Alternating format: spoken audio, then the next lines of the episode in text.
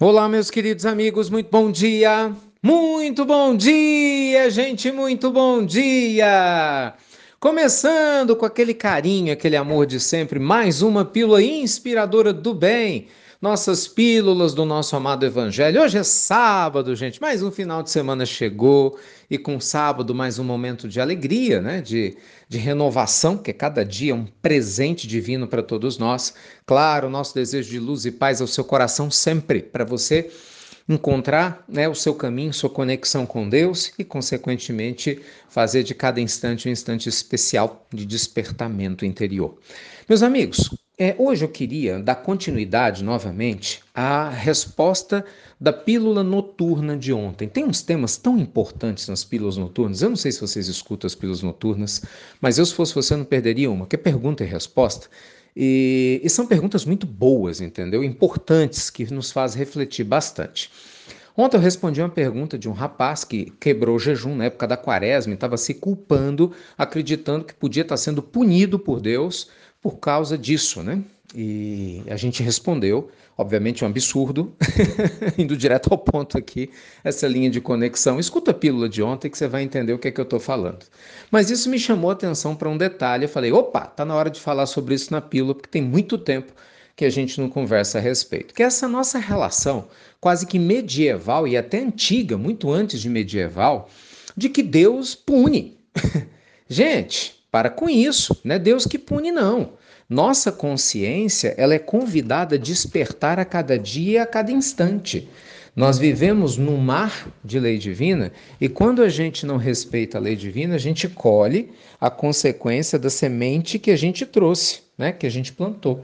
Então a gente tem que abandonar essa ideia de um Deus punitivo, de um Deus que fica fazendo chantagem, que espera que você sacrifique animais, que espera que você faça um monte de jejuns, que espera que você faça demonstrações externas para mostrar que você o respeita, para a gente entender o Deus de Jesus, que é um Deus de amor, que espera que a gente sacrifique isso sim o que? Nossas más tendências, né?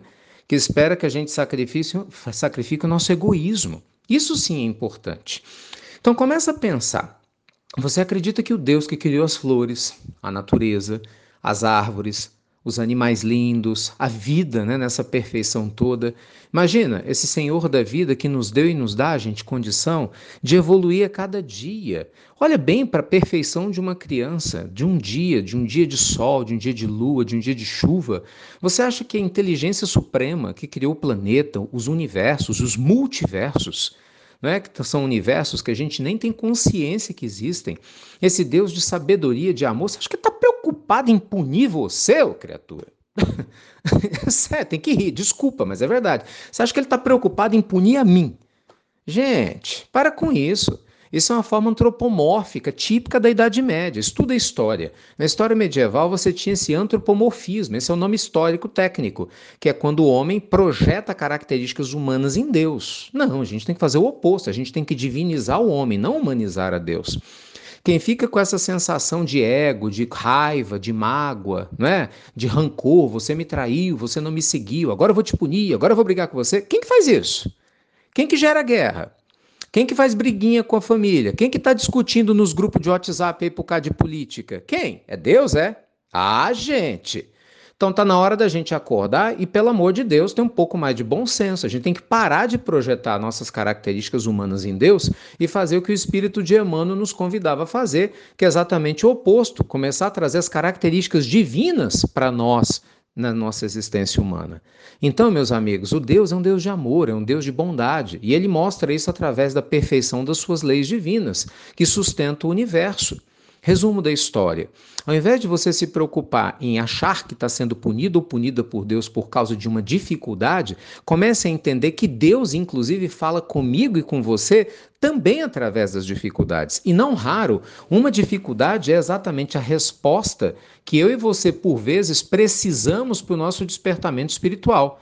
Vamos lembrar que tem muitas crianças, né, que só acordam quando os pais, né, brigam com eles e só melhoram comportamentos que os pais são duros. E aí você vai dizer que o pai não ama? Você vai dizer que o pai o abandonou? Com Deus é a mesma coisa. Você acha que porque a gente às vezes tem uma dificuldade que Deus nos abandonou? É óbvio que não, né? Então pensa com carinho nisso e comece a olhar para Deus como um pai e uma mãe generosos que nos deu a vida com leveza e amorosidade, e não como alguém que está doido para poder te punir. Quem se pune somos nós, a nossa consciência pesada. Então, quer melhorar a sua vida? Seja um ser humano de bem, mais leve, mais feliz, cultive ética, caráter, bom ânimo, faça diferença no seu dia a dia e você vai se sentir em paz. Tá bom? Que Deus te abençoe e te proteja. Te vejo daqui a pouco no nosso Evangelho no Lar ao vivo. Ser uma alegria ter você junto com a gente. Ajuda a gente a divulgar as nossas amadas pílulas, que eu te, sou muito grato, sou muito grato a vocês por isso.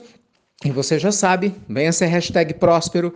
Tomara que tenha chegado a sua hora de vir para cá, se inscrever no coach financeiro, fazer parte dessa jornada transformadora do bem que tem feito bem a tanta gente em tantos lugares do mundo. As inscrições estão abertas por pouquíssimo tempo e estou te esperando, com toda certeza. Beijo grande, gente. Fiquem com Deus, luz e paz e até breve. Até muito, muito breve.